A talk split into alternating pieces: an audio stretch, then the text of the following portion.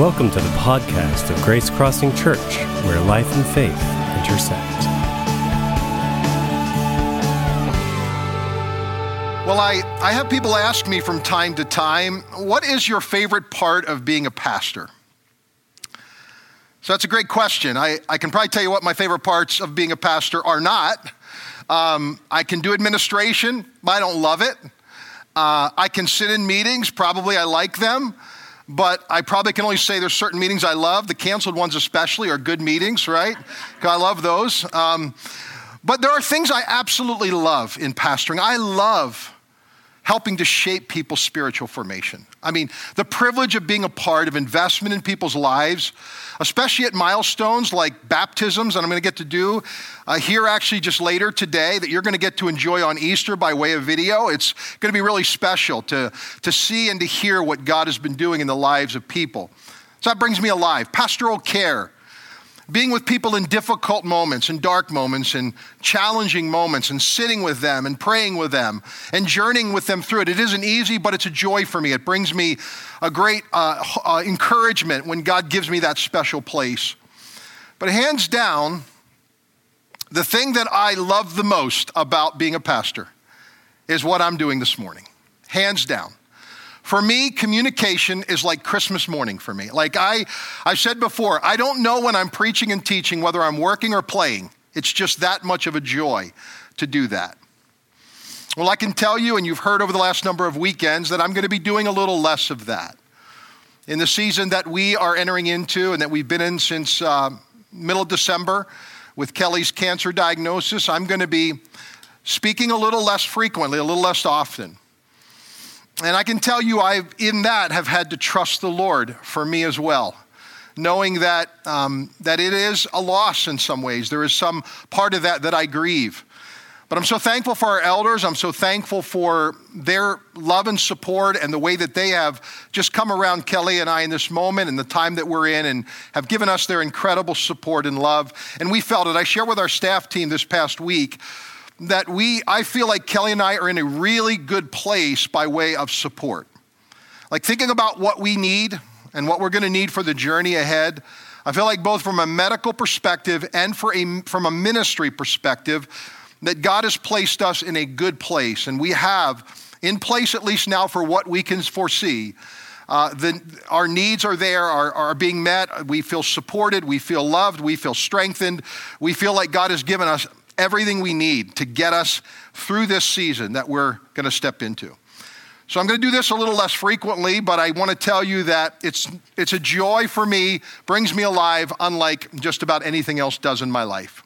And so thank you for your continued prayers for us as we journey and we make adjustments along the way to literally meet the demands of life that have been thrown our way, which that, that's what this series is really all about. So we come this week to our fifth week of our series, Equipped. And it's our third week of looking at the equipment. Now, let me just say, by way of reminder, that Ephesians chapter 6 is not about the equipment. That's not the focus. The focus of Ephesians chapter 6 is the equipping.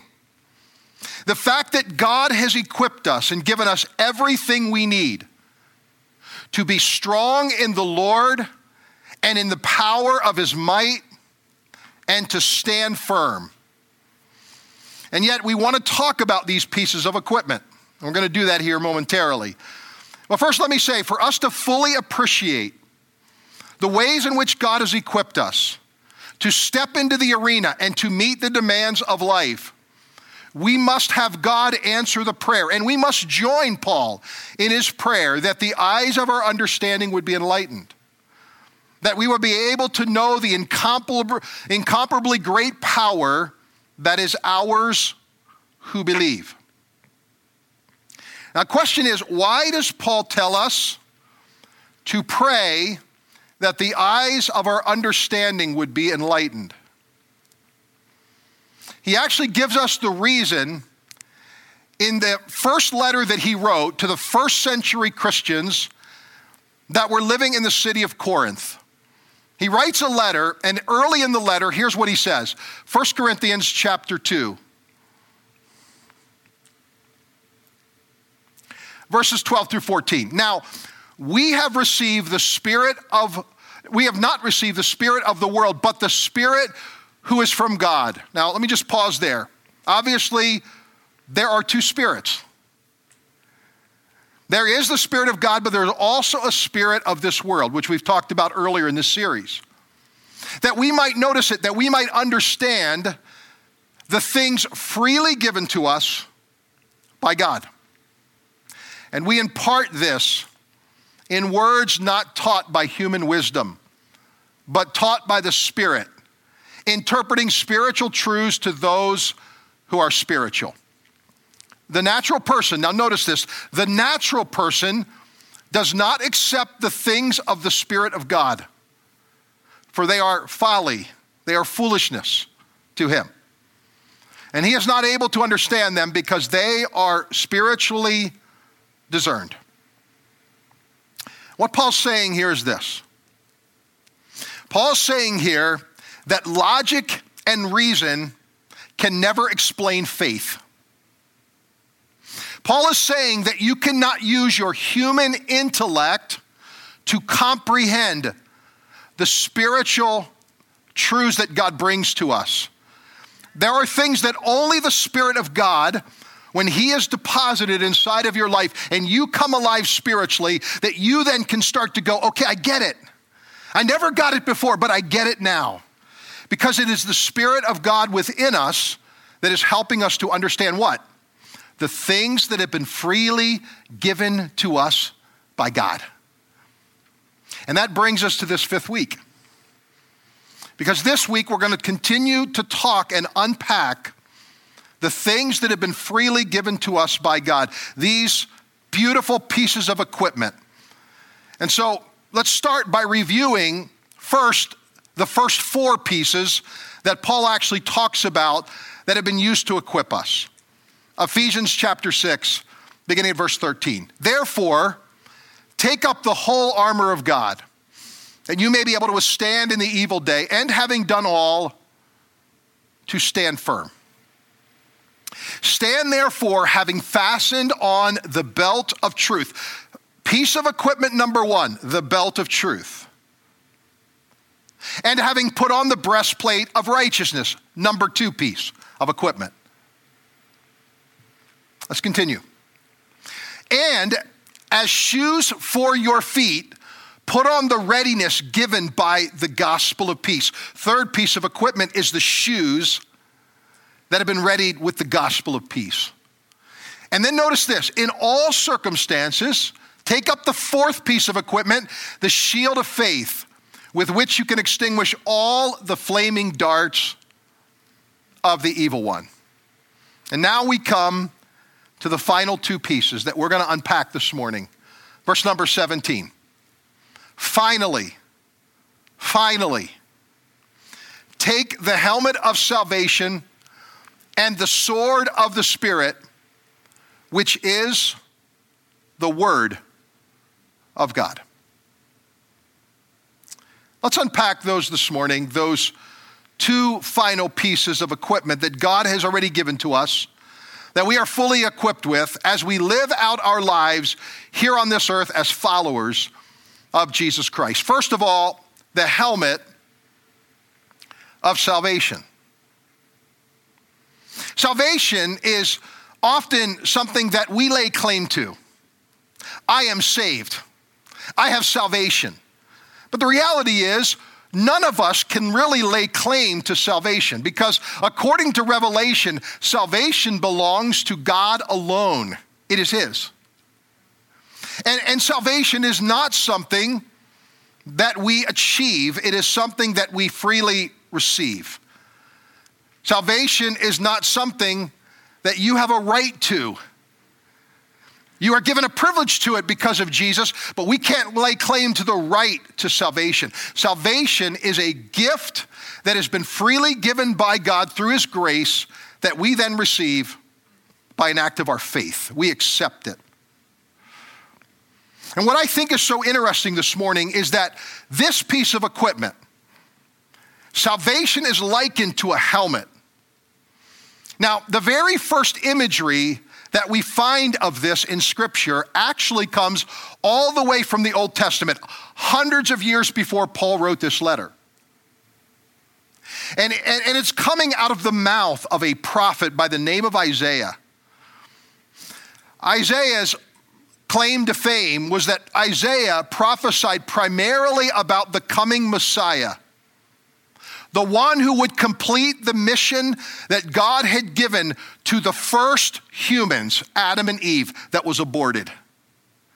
And now, God is going to raise up someone who is going to take up the mantle of responsibility of carrying his presence here on the earth and fulfilling the mission that God had given to what? Redeem the whole earth.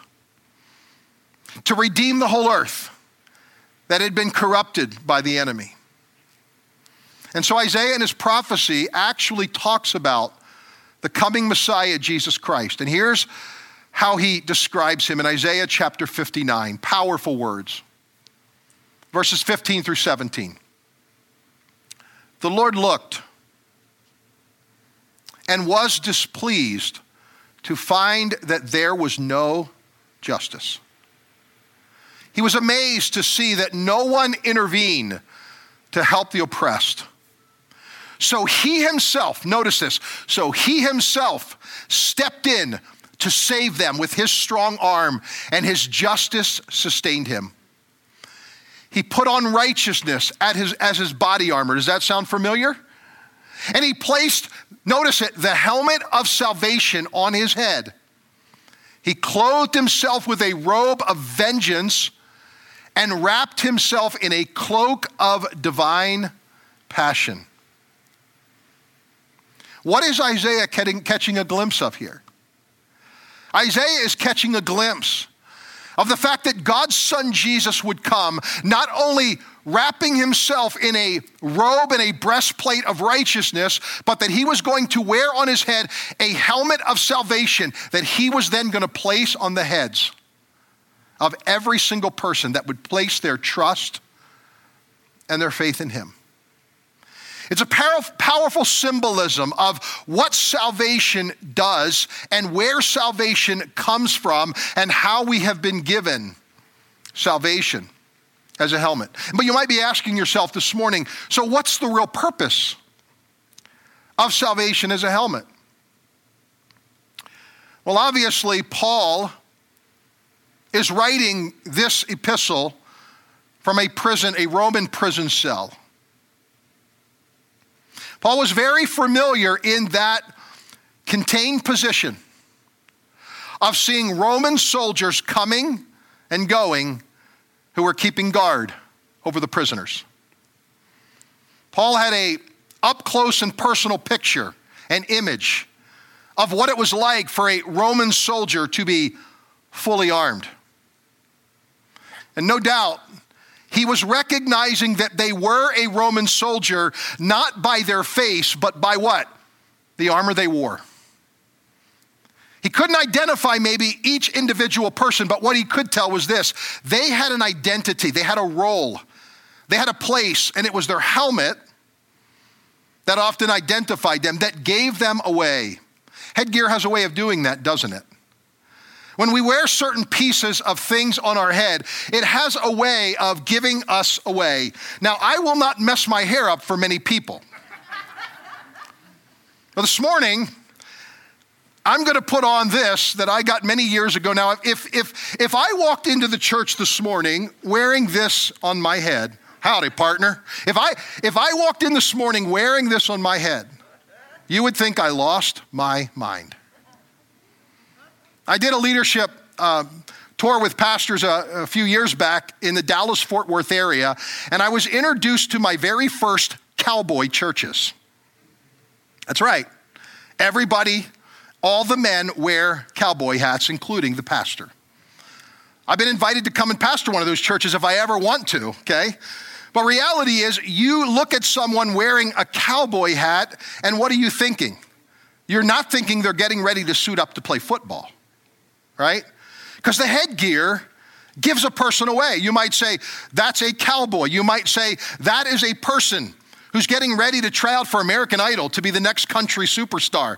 But you're not going to think that they're getting ready to go on the hockey arena or to go out in the football field and play football. Or if I took this hat I bought a few years back when I was in Botswana and I put on my safari hat. There are certain places that you would wear this, not in the United States of America, okay? So I don't pull this out very often. But when I was in Botswana, it was the middle of summer. It was brutally hot. And the only way to protect your body was to cover it as best as you could.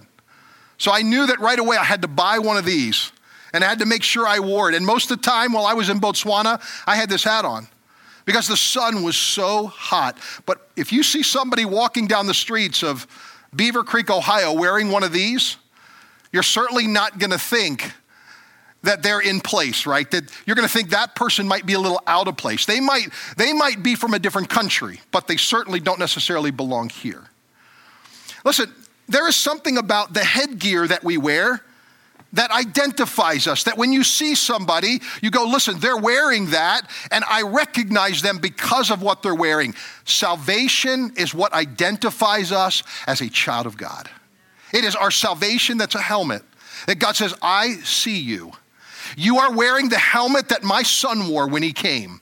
And because you're wearing that helmet, I identify you as one of my children. Helmets also protect us, don't they? It is not coincidental that salvation is likened to a helmet. Because it is a helmet that is designed to protect us. Salvation is what guards our mind and guides our thoughts. Salvation is not just a heart issue. Now, don't get me wrong, it's very much a heart issue, but it will also transform the way you think. It will change your mind, literally. And you will begin to think differently, you will begin to function differently. A number of years ago, I made a really, really tough decision. I decided after uh, a number of years to sell my beloved motorcycle.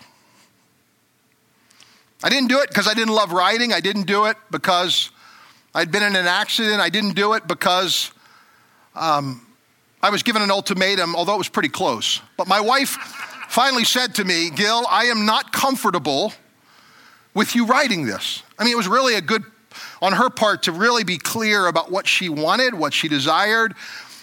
And so I prayed about it. And then I prayed more. And I kept hearing Kelly's voice in God. Like I kept, I kept hearing what she was saying. And I knew if I knew what was best for me, I should probably get rid of it. But there's one thing I didn't get rid of, and that is my beloved helmet. Because just one day, maybe just one day, you know? Listen, I would never ride my motorcycle wearing this, right? I, I may like this hat, although I never pull it out. I may like it, but I'd never wear it. I wouldn't wear it, drive my motorcycle wearing that. I knew that one of the most important things that I would need to protect was my head. Because my sister in law, who was an ER nurse for many years, said it's not a matter of if you'll be in an accident, it's only a matter of when you'll be in an accident. Thankfully, I never was, but man, I got pretty close on more than one occasion. And I was so glad that I was wearing this to protect my head. Listen, salvation does that for us, friends. We are saved by God, and it is salvation that what? Protects us, guards us, keeps us contained and make sure that we don't suffer serious injury as we walk through this life. The other thing that I think the helmet of salvation does, and the reason it's called a helmet, is because it assures us. It assures us. You might ask yourself, why again a helmet? And it's because it was intended to be a reminder to us as we walk through this life that there is an ultimate deliverance that is coming our way that we are ultimately going to be assured that we're going to be held by God. And that one day there will be an ultimate salvation that, that I and you here this morning have not yet fully enjoyed. We've not yet fully experienced the ultimate deliverance that's coming. But one day, each one of us, are going to give up our helmet and we're going to exchange it for another piece of headgear. We're going to exchange it for a crown. Now, it's been a couple of weeks since I've spoken, so I'm not going to give you just one big ideal today. I'm going to give you two. Aren't you glad you joined us this morning? I'm going to give you two big ideas today. Here's the first salvation is God's crowning act. It is God's crowning act. That's actually what is suggested to us in Isaiah's prophecy that he would come wearing a helmet of salvation, but one day it is going to be exchanged by all of us for a crown. I don't know how many of you, just by chance, how many of you happened to see the interview of Oprah with Prince Harry and Meghan Markle? How many of you happened to see that? Okay, so just a handful of us. Very interesting. Very interesting. And Oprah Winfrey in the interview actually said something. She asked a question, more in jest, I think, along the way, but she said, Have you happened to see the show The Crown? Now, we knew it had won many awards a few years back. We knew it was pretty popular. We had not seen it. But Kelly and I decided to watch a couple of episodes of The Crown, which is based on the life of Queen Elizabeth II, who continues in her position today. Kind of an interesting story. And here's what I learned by watching it in the monarchy, loyalty is not to the individual, loyalty is always to the crown. There is something about wearing a crown that gives loyalty to you. So much so that even the mother, the previous queen, now looks at her daughter not as much as a daughter, but she's my queen. Here's what the Bible teaches there is a day coming for all of us when we're going to make a holy exchange. Our helmet of salvation is going to be replaced with a crown that Paul talks about in 2 Timothy chapter 4 verses 7 through 8. Paul says, "I have fought the good fight. I have finished the race. I have kept the faith." Now there is in store for me the crown of righteousness. No longer a helmet of salvation because we are now experiencing the fullness of salvation. Now there is in store for me the crown of righteousness, which the Lord, the righteous judge, will award to me on that day, and not only to me, but also to all who have longed for his appearing. The crown of righteousness is one day going to be placed on all of our heads who remain faithful to God as we walk out this journey here on the earth. God never said it would be an easy journey. God never said that you would not experience blow after blow after blow. And that's why God said, I've equipped you fully with armor to be able not only sustain the blows, but survive them. It's not about just sustaining them, it is about surviving them and becoming all that God wants us to be. Which brings us to this second piece of equipment, and really the sixth one that he talks about in Ephesians chapter 6 the sword of the Spirit, which is the Word of God. Now, interestingly, that word that appears there, that word sword, is a word that speaks to the offensive piece of equipment in the armor. It was the only piece of the armor that was used for purposes of offense. In every other case, every other piece of equipment is designed to defend and protect. Not so with the sword. The sword was intended to be utilized in a way that engages a person, engages a soldier in close up contact and battle. And what's so interesting about this is that Roman soldiers actually didn't have only one sword, they many times had two. They carried the long one that you would often see, that was more of a symbol. But many times, for a Roman soldier, as centurion, there was another type of weapon that they often used. It's actually the word that Paul uses when he here talks about sword. He's not talking about the real long one. What Paul is actually referring to is something that we might call a short sword, or we may call it a dagger. It was something that was intended for close up battle and what we might call hand to hand combat. The literal translation of sword is actually slaughter weapon, slaughter knife.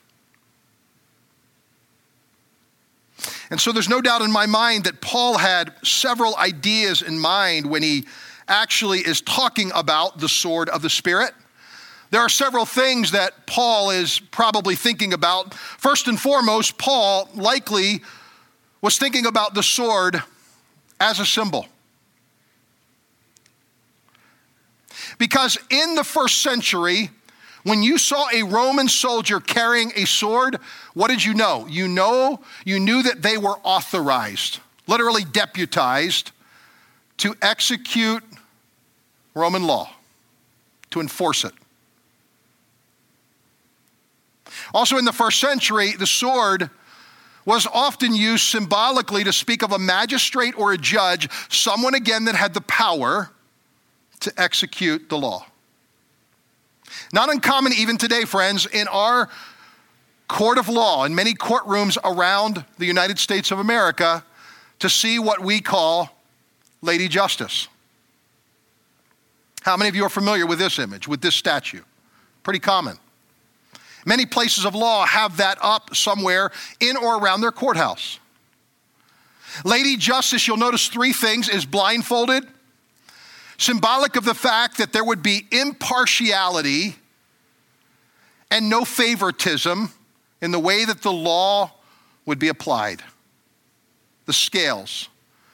Speaking of the fact that every piece of evidence would be weighed on its own merit. And that it would have to come first because the sword was there, but notice the position of the sword. Justice was going to be the last thing that was going to be lifted. But make no mistake about it, the sword was there symbolic. That even though justice may not be swift, it would actually prevail in the end, that justice would prevail. And I think Paul, no doubt, is thinking first and foremost about the fact that the work of God's Spirit in our world collectively is one that is about bringing forth justice through mercy as we walk humbly with God. But Paul also is no doubt thinking about the work of God's Spirit in us individually. That the sword of the Spirit, which is the Word of God, is actually doing a work in us individually. In fact, let me suggest this to you this morning. I would suggest that it is the Word of God, animated by the Spirit of God, that transforms us into the image of God. And that's what Paul is suggesting. That the Word of God, animated by the Spirit of God, is what transforms us into the image of God. Notice the language that the author of Hebrews uses when he writes about the Word of God in Hebrews chapter 4, verse 12. The Word of God is living and active, sharper than any double edged sword, dagger, piercing to the division of the soul and of spirit, of joints and of marrow, and discerning the thoughts and intentions of the heart. Notice the two adjectives used there to describe the Word of God. The Word of God is living. It means it is full of God's life. It is not a dead book we come to when we come to God's Word. It is a book that is fully inspired by God, and it's inspired to bring the life of God, the very presence of God to us. The second adjective used is that it's active. It's speaking of the fact that God's power is being revealed in us by its energy. It's energized and it's empowered by God's Spirit. Um, we live in a day today where people are often grabbing one of these to get their boost, right? An energy drink. I know a lot of you here are big fans of energy drinks. And, and we all know what it feels like when you feel your energy tanking and you just need something to pick you up, right? Just to give me a boost. If I can't get caffeine, can't get a good Starbucks, there's nothing like an energy drink to give you the boost of energy. My wife and I have a sense about each other so much that we know sometimes what's going on in each other's hearts and lives. Uh, it's picked up by the demeanor, it's picked up by that which is said, sometimes that by that which isn't said. And it is not uncommon for us to actually encourage each other to fill up our energy, not by picking up a drink, but by going to God. Kelly will say to me from time to time, Gil, I just sense you might need some time with the Lord. And I know what she's saying. And there's times I say to her, honey, I think a good walk in the meadow with God would be really good right now. We love each other enough, we know enough about each other that we can kind of sense it. And what I'm saying here to you, friends, is this the Word of God is Red Bull in a book. It's Red Bull in a book. We don't need one of these to get energized. What we need often is we need the word of God filling our hearts. That is the, that is the sword of God's spirit that gives us what we need, equips us for the challenges that we face. And it is the word of God in us that is at work in us. So the two adjectives, it is living and active. But notice how, how the writer of Hebrews actually talks about this. He says that the word of God is discerning. And it is also perceiving. The word is penetrating. It means that it cuts through and it cuts away things that are not of God. Now, can I say this to you, friends, this morning?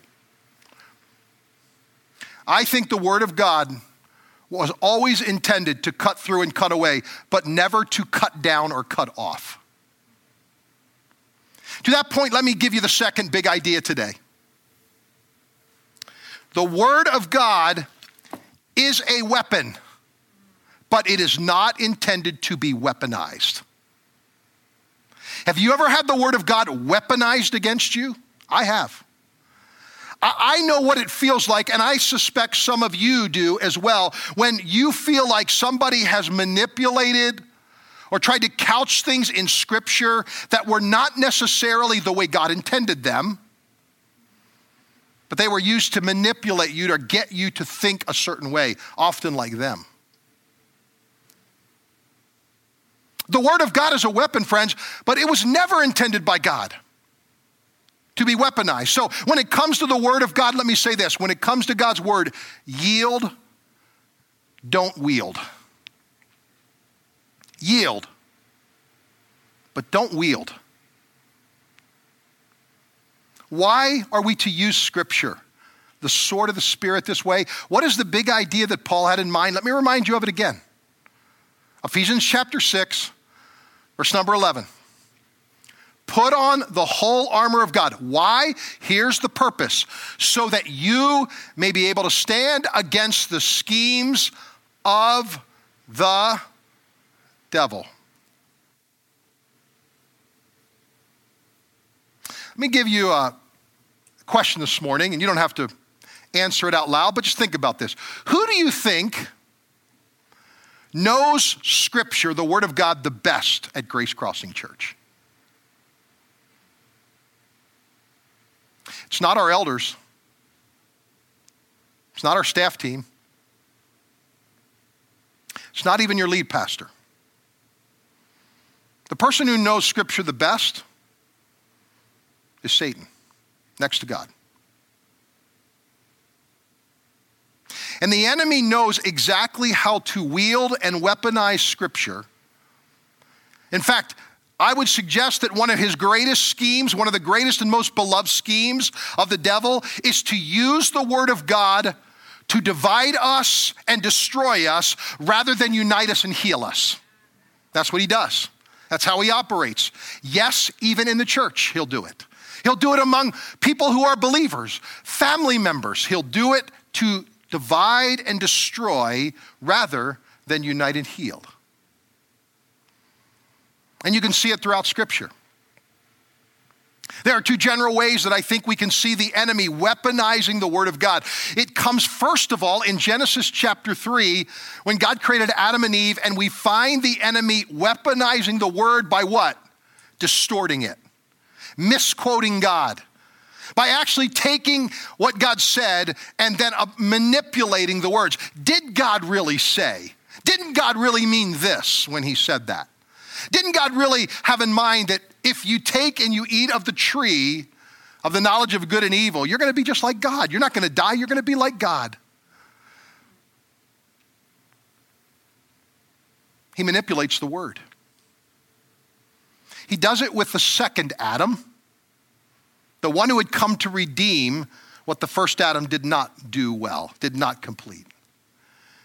The second Adam who's empowered by the Spirit of God, is led to the wilderness, and he is tempted there by the devil. And what does the devil do? In every case, the temptation is based on Scripture. Pay attention to this. The enemy is using Scripture as a means of temptation against Jesus. What's he doing? He actually is misquoting Scripture, taking it out of context. He's taking a truth and he's pushing it beyond its intended meaning. Which, can I tell you, friends, that too is error. Error is not just an outright lie, error is also taking truth and pressing it beyond its intended meaning. And that's what Satan does.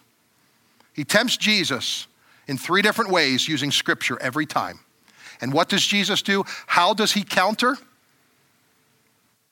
He takes the sword of the Spirit, which is the Word of God. And he actually uses it not to weaponize, but rather to be a weapon to defend himself against the manipulation of the enemy. Now, that's exactly what God has called us to do. We are, make no mistake about it, you and I are in a battle, and sometimes we are in a battle for our very lives, heart and soul.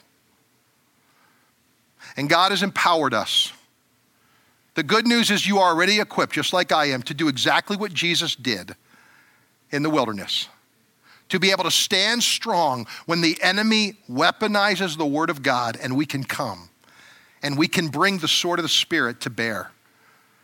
To not only defend us, but actually to actually come against his lies, the falsehoods, the interior motivations, the ulterior motivations that God wants to cut through and cut away in our lives.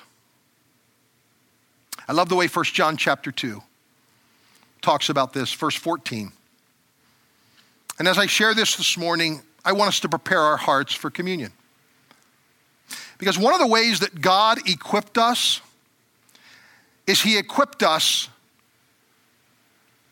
by coming to us with His disciples is a very final act that he had with them. He said to them, Listen, you are equipped through my body, through my blood, to handle whatever comes your way.